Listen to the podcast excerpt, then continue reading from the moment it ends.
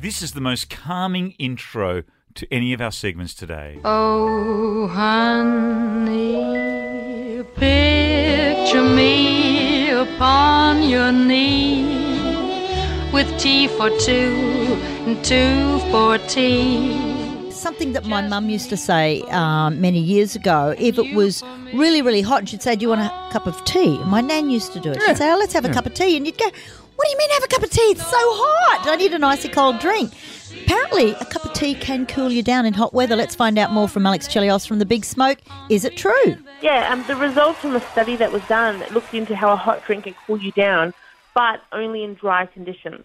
So if you're in a, in a very hot summer and it's quite humid, having a cup of hot tea will actually cool you down. It, it does so because it re- uh, basically lowers the amount of heat stored inside your body. And so then it provides the additional sweat that's produced when you drink a hot drink and then it evaporates. So that's why a lot of people who are, especially in Australia, when they're in really hot climates, they often do still have a hot cup of tea in the afternoon. That's why you used to see a lot of the the English people, especially in India and in the African colonies, is having their Yeah. cups of tea.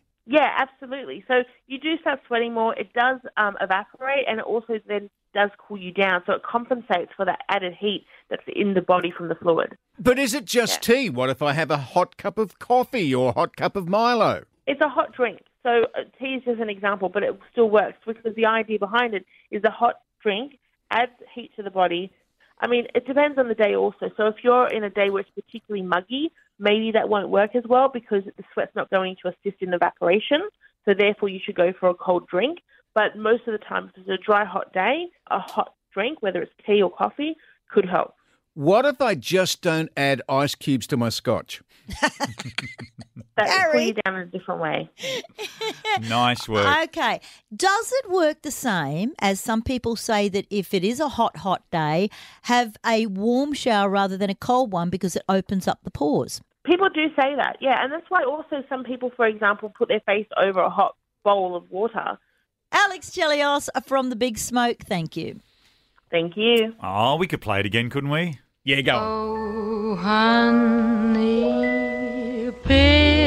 picture me upon your knee with tea for two and two for tea. Just me for you and you for me alone. The incomparable Miss Doris Day. What a gorgeous piece of music that is. Nobody near us to see us or hear us. I'm having trouble letting it go. I know. But we have to move on.